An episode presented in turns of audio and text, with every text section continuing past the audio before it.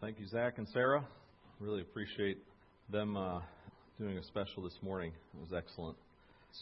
So, Merry Christmas Eve, and uh, welcome to Faith Baptist Church. And hopefully, as we get into this sermon, uh, as we look at Luke chapter 1, we'll be able to see some things from uh, the Lord's life and the, the, prediction of his birth. I do want to welcome my in laws. They're here for, the, uh, for down for this uh, week of Christmas, and so Hannah's parents are here, and I'm thankful for that.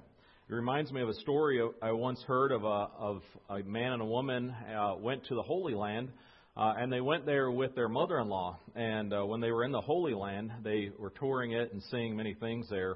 And unfortunately, the mother-in-law passed away there, and uh, they wondered what to do with the body. And so they talked to the undertaker, and the undertaker said, "Well, it's two hundred and fifty dollars to bury her in the Holy Land." It's uh, five thousand dollars to ship her back uh, to the states. And uh, so he asked the man what he wanted to do, and the husband said, "Well, I'll pay the five thousand dollars and ship her back." And uh, the undertaker was shocked. He said, two hundred and fifty dollars to bury her here. Why wouldn't you do that?" And the man said, Well, 2,000 years ago, there was a man that rose from the grave, and I don't want to take any chances of that happening again. So I've been in trouble this week plenty, so I figure that will continue. You can trade those with me later, and those uh, we'll swap stories. If you would open your Bibles to Luke chapter one, Luke chapter one, and verse 67 is what we'll be looking at. You know, generally, a baby is not very intimidating. Now, the prospect of raising a baby is really intimidating. Changing diapers, getting them to sleep, getting them to eat at the right time, helping them figure out when the day is and when the night is, figuring out why it's crying. All those things are intimidating. But a baby is probably the least intimidating creature to anybody. In fact, they're very vulnerable. Very so vulnerable that we take measures as a society to protect children, to, to, to protect the innocent. As we look at this scripture today in, first, or in Luke chapter 1, we'll see a baby and these predictions about this baby as Zechariah prophesies, but there's nothing about this baby that should make us say, oh, there's nothing that we should be intimidated by. He's just innocent, an innocent baby. Actually, this non threatening baby that's coming needs to be reckoned with. with. We're going to see some fascinating things about Christ Jesus our Lord. Early in Luke, we understand that the, the gospel here introduces us to Zechariah, and he's a priest in Israel. And earlier in the chapter, the Lord visits Zechariah and tells him that his wife will soon expect a son. And Zechariah is told to name that baby John. And as we look in that story, and as you, if you think back uh, a number of months ago when I preached through this, Zechariah didn't believe the angel. And the angel actually told him, You're going to be mute and, and probably deaf as well. And so, for at least nine months, he's there unable to speak and unable probably to hear. And we see that from the scripture as they wrote things to him so he could understand. We see in that story a little bit later, the angel comes to Mary and announces the birth to Mary. And she believes and praises the Lord. And in verse 57, the story picks up with Elizabeth giving birth to John. And Zechariah, who had been deaf and mute for nine months, wondered what was this, what was this child's name supposed to be? And they wrote on the tablet, John. And immediately, John is able to speak. And he's able to go here and, and speak, and he tells and prophesies very quickly after he's able to speak. And this is what we're going to read in first or in Luke chapter 1, verse 67 and 7 through 79. It says this in verse 67. And his father, Zechariah, was filled with the Holy Spirit and prophesied, saying, Blessed be the Lord God of salvation, for he has visited and redeemed his people.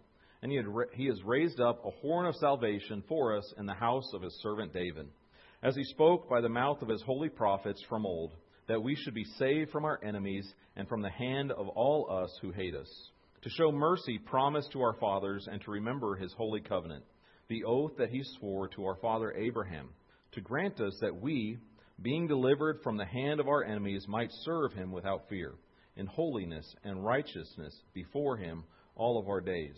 And you, child, will be called the prophet of the Most High. For you will go before the Lord to prepare his ways, to give knowledge of salvation to his people and the forgiveness of sins, because of the tender mercy of our God, whereby the sunrise shall visit us from on high, to give light to those who sit in darkness and in the shadow of death, to guide our feet in the way of peace. We see in this passage a beautiful picture of what Christ will do and actually a picture of what John the Baptist will do. And Zechariah gives a prophecy. He really is acting like an Old Testament prophet, prophesying and saying truth about the Lord.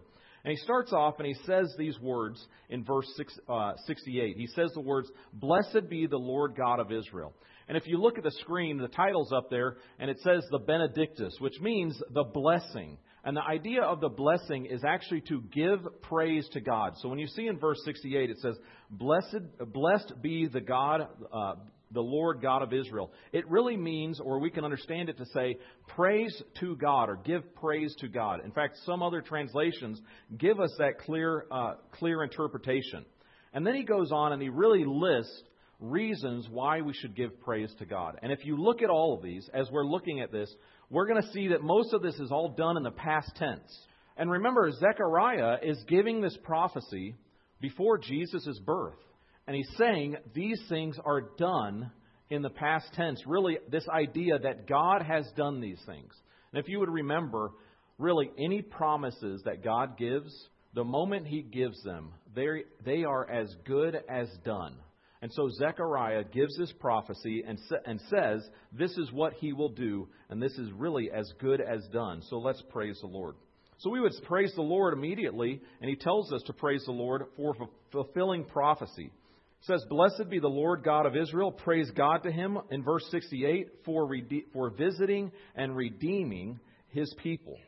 This idea of visiting is an idea of actually coming to someone, uh, but there's a special work attached to it.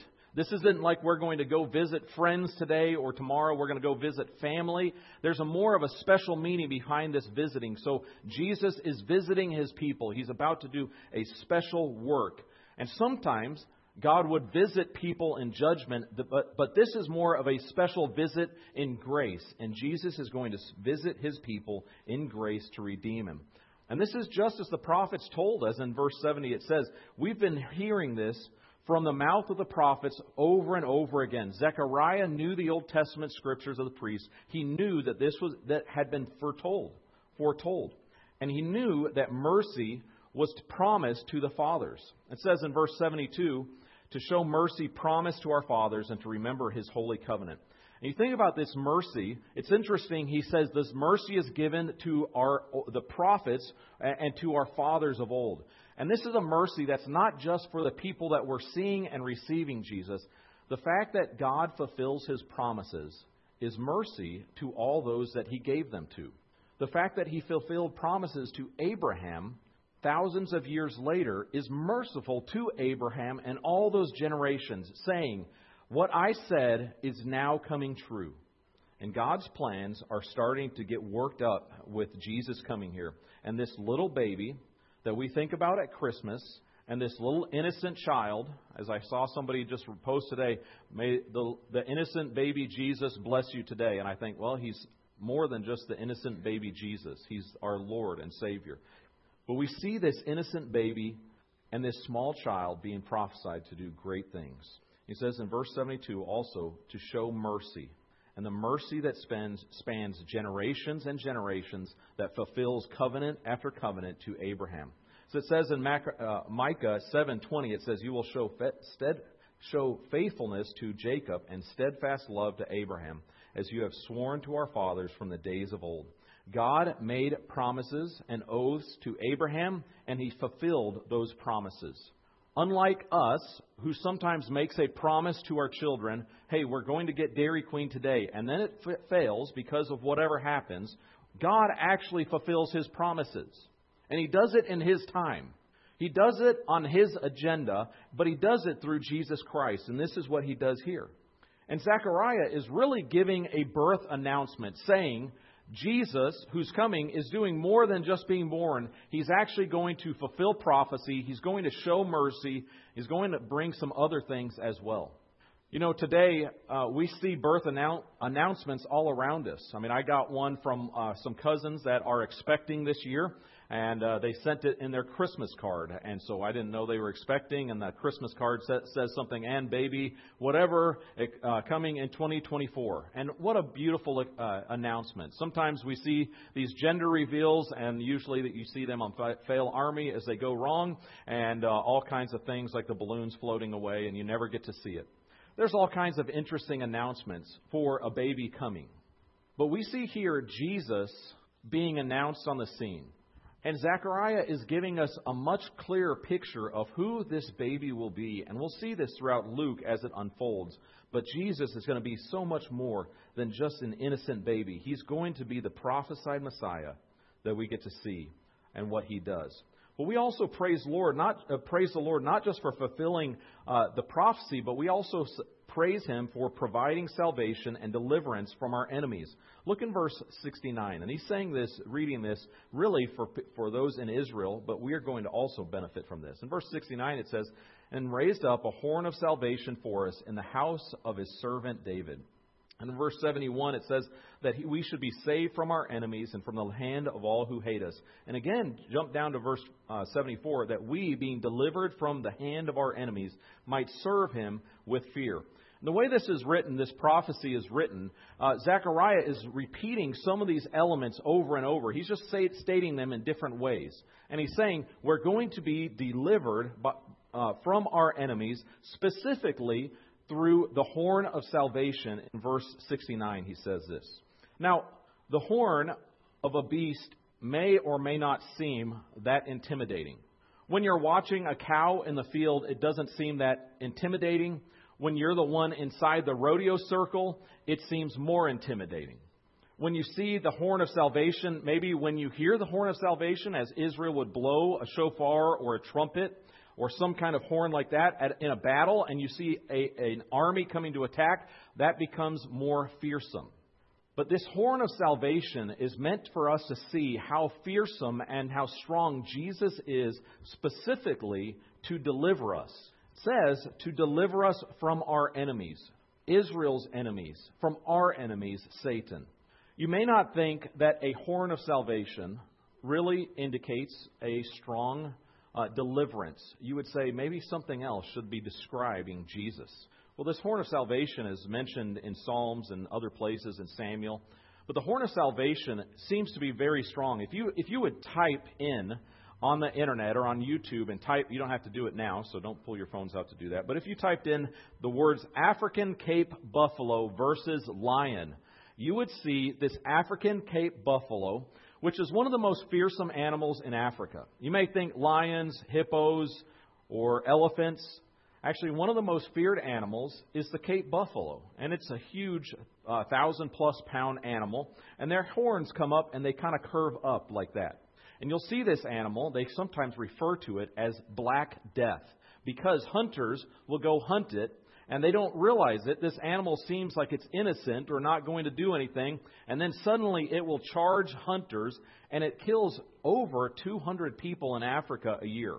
I would say that seems like a fearsome beast.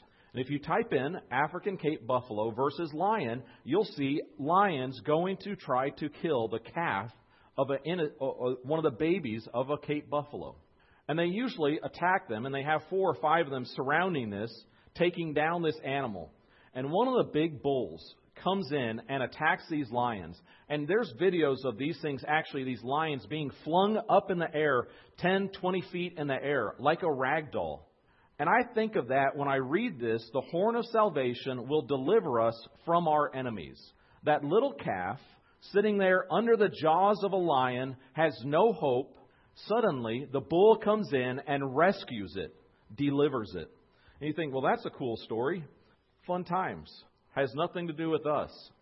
In that story or in that re- illustration, you would realize we are that calf that is in the jaws of Satan, that has no hope. When we're in the clutches of Satan with our sin, we have no hope of deliverance. There's nothing that we can conjure up on our own, of, of our own, to, do, to deliver us from the hands of our enemy. We're stuck under the trap of sin and Satan, and there's no hope for us. But when we read this passage and we see that Jesus is the horn of salvation, He's the one that delivers us from our enemies, we understand that Jesus is great and mighty for us to deliver us from sin. And Zechariah twice praises the Lord and says, We shall be saved from our enemies. And he knows that this is going to be something that's good coming. And Zechariah may have had a misunderstanding, though. But we're not sure. He just says we're going to be saved from our enemies. Zechariah may have thought this was being saved from Rome. Because Rome is oppressing Israel right now, they're the rulers there. And Zechariah may have thought that there, Jesus is coming to destroy Rome and Israel is going to, going to rise up, like in the times of King David, and they would rule over much of the land. That may have been what he thought of, or he may have understood this to be a spiritual deliverance. But we understand from the life of Jesus, he didn't go conquer Rome. Rome. He actually went out and conquered the hearts of people. He conquered those that were enslaved to Satan. He conquered those that were under in the jaws of the lion that walks about roaring and seeking uh, and thinking who he can devour.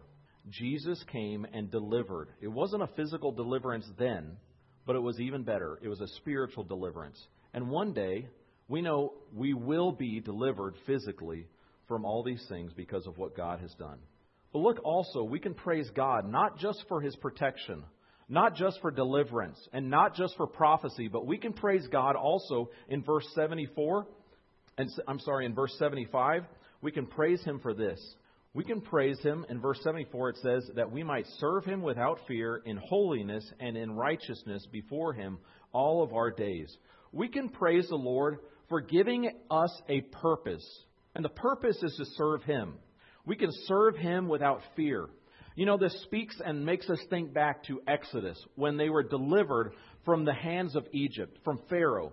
Listen to this. Think of this language and how it matches up. In Exodus 7:16, uh, Abraham is being told, it says, uh, uh, Moses, I'm sorry, is being told, You shall say to him, The Lord, the God of Hebrews, sent me to you, saying, Let my people go, that may, they may serve me in the wilderness. But so far you have not obeyed.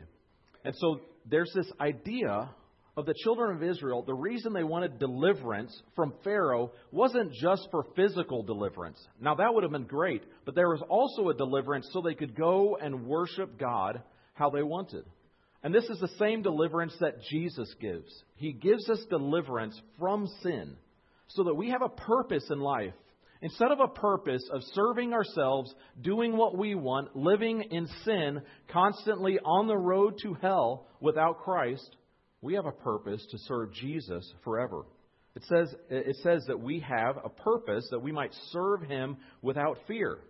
We understand that God provides physical safety, but sometimes that's not always guaranteed because men can hurt us. People in this world can hurt us. But Psalm 8, 118.6 says, The Lord is on my side. I will not fear. What can man do to me? We shouldn't fear men. We shouldn't fear the people of this world. God saved us so that we can serve Him for a purpose. It says in Romans 8, 38 and 39, we looked at this passage of some of it earlier in Sunday school. It says this For I am sure that neither death, nor life, nor angels, nor rulers, nor things present, nor things to come, nor powers, nor height, nor depth, nor anything else in creation will be able to separate us from the love of God in Christ Jesus our Lord. We have confidence that absolutely no danger can come to our soul there's lots of danger that come to, can come to my body. Lots of things can physically hurt me. That's dangerous. It's dangerous to live in this world. It can actually be dangerous to live for Jesus boldly in this world.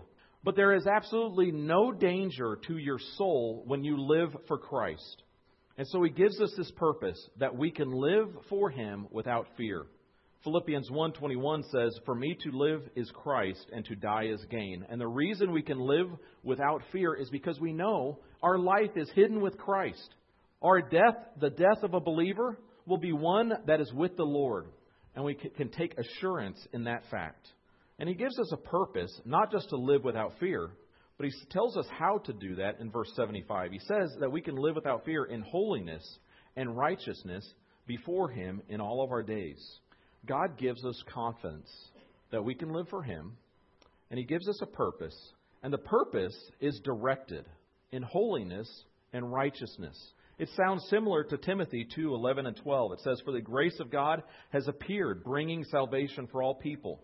Why did salvation appear? Well, to train us to renounce ungodliness and worldly passions and to live self controlled, upright, and godly lives in this present age. You know, Christians, you and I can live boldly in this world for God without fear. Even if our physical bodies are hurt, we can live for Christ for eternity. And Jesus gives us this protection. That small baby that we may not have been th- uh, may not have thought anything of, and the world just thinks of baby Jesus. They love baby Jesus. We understand that Jesus, the ruler and conqueror, has conquered sin, death, and hell for us so that we may live for him for eternity. But I don't think most Christians live in physical fear in the United States. Some of us do every once in a while. We're afraid of something that might happen. But instead, the fear that we often are consumed by is the fear of man. We are consumed by what other people think about us. We're so consumed with looking strange or looking stupid that we're willing to sin for it. We're willing to sin so that we look, don't look ridiculous. And we live in the fear of man instead of the fear of God when Jesus has conquered us from all fear. We fear giving up our time to serve Christ because we might miss out on the joy of life that we think we deserve. Winter Texans, I love when you come down here, but don't think that it's a three month vacation from serving God. Serve the Lord with every moment of your life. Parents, live sacrificially so that your kids see that you fear God more than missing out on the latest gadgets, missing out on the greatest college scholarships, missing out on having incredible hobbies. We're sometimes more afraid of not getting what we want than more afraid of serving God or of what God would do to us. We fear giving sacrificially because it might hurt our financial future we think, you know, I saw and I watched this guy. He told me 12 ste- steps to financial peace and to be rich and get quick, get rich quick. And we're so afraid of giving sacrificially because we want our future to be stable. We don't fear God. We fear man. We fear losing. And God, Jesus comes to redeem us from fear and deliver us from Satan. But sometimes we, we just love staying captive to sin. We understand Jesus can redeem us. We understand Jesus loves us. But we, we want Jesus to love us so that we make more, so that we get more, so that we have a smooth sailing in life. And Jesus is telling us that He's delivered us from enemies, from sin, from Satan. Yet we live hoarding, containing, getting all our resources setting up a bubble so nothing, nothing bad will happen in this life, having enough insurance that no, no problem is too big to overcome. And then when it comes to, hey, would you mind going on a trip to see some of our missionaries? Would you go, mind go to serve some people in our church that need just really somebody to be present with them? They're lonely. Would you spend some time praying for these people? What we fear is the fact that that would mess up our schedule and our agenda. And Jesus frees us from these things. He allows us to live a life with purpose. The purpose in verse 74 is to serve Him without fear, in holiness and righteousness before Him all of our days. Because Jesus has delivered us, we can do that. But instead, we often live in this world fearing man, fearing of missing out instead of fearing God. And God says, No, Jesus has removed all fear from us. We can serve Him with purpose, with holiness and righteousness. And look at what John the Baptist does. We can praise the Lord because of what John the Baptist announces, because the Lord is preparing a pathway of peace. It's interesting in this passage, John the Baptist is the one that prepares the way but we're going to read these verses and see that Jesus is actually preparing something for us. There's one that prepares the way for Jesus, but Jesus prepares the way for us. It says this in verse 76 And you, child, That's child there is talking about John the Baptist. You will be called the prophet of the Most High, for you will go before the Lord to prepare his ways.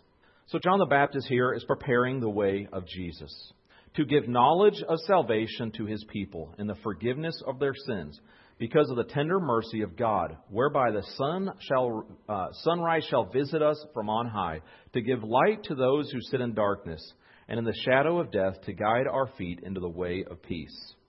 The first part of the passage describes the horn of salvation. This part describes a prophecy about John the Baptist.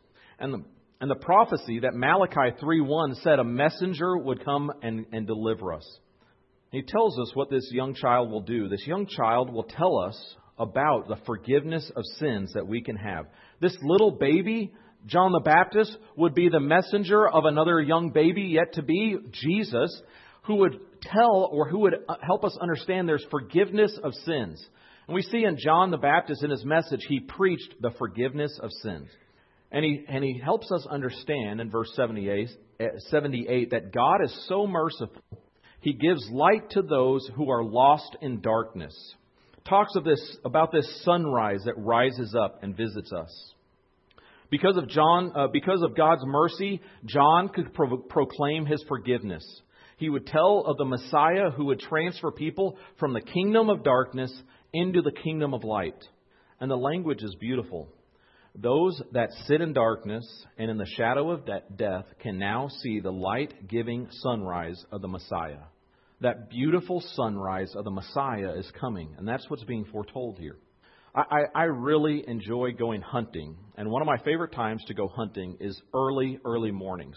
And when, when most normal people are sleeping, there's a few people that are out in the woods hunting, and, and they're there. And let's say the sunrise is at 6:30. Well, you want to be there about 6 or even 5:30. And if you're there, it took a flashlight to get you in the pitch dark, unless you know where you're way by memory. And you get there, and it's completely dark. And as that sun starts to rise, you look out. And you may not, if you're not a hunter, you may not understand this, but if you have hunted, you totally understand this because you see the sun coming up. But you barely can see anything. And you see all of a sudden what you couldn't see. 30 yards from you is this beautiful buck. And then 100 yards out there is another beautiful buck. All these beautiful deer. And as the sunrise starts to come up, you realize that's just a bush. And that's a cactus over there. And when the sunrise comes all the way up, you realize there's nothing out there. But you realize how beautiful it is. And I think of this, of this dawning the sunrise that God gives to us, that this messenger would proclaim the forgiveness of sin. That he says, those that sit in darkness and the shadow of death can now see the sunrise of the Messiah. Some of us and some people are sitting in sin and they think that they can see clearly. They're looking out. They think, I'm good, I know what's going on, that's okay. And they're like me, sitting in that stand looking out, and they think that thing there, that bush, is a wonderful deer. It's not. These people sitting in darkness are looking out and thinking, hey, this is life. This is life giving. And they pursue this avenue in life.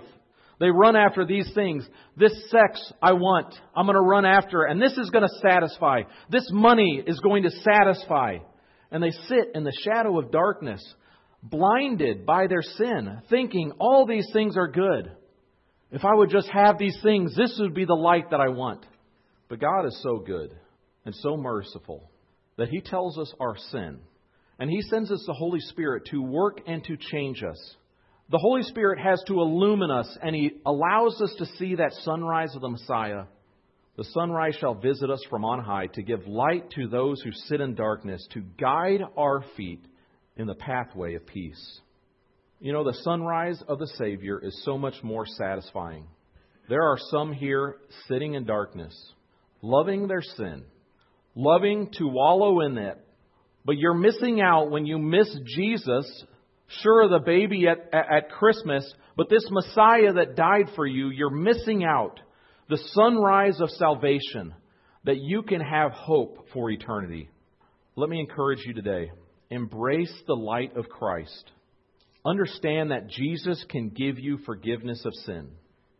And those of you that are believers in Christ, let me encourage you to live your life as a light for Christ. we are really just that reflector.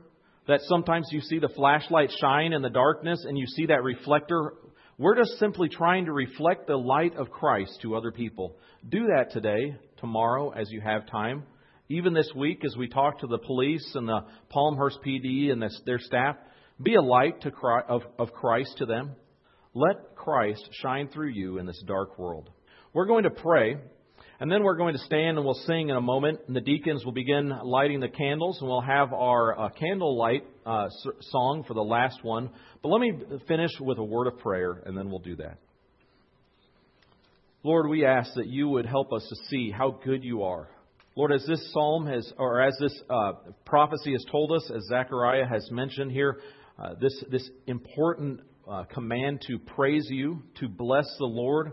I pray that we would do that. We would look through this, and even as we spend time with friends and family today at Christmas and Christmas Eve, Lord, I pray that we would think about how good Jesus is. Lord, even together as we come together as Faith Baptist Church, it's such a joy to be together with a family of believers. Lord, what a privilege. What a cost that you paid for us to have this privilege. Lord, you paid a cost with your death, Lord, but you rose again so that we can live free from fear. We can live in peace, spending our days serving you in holiness and righteousness.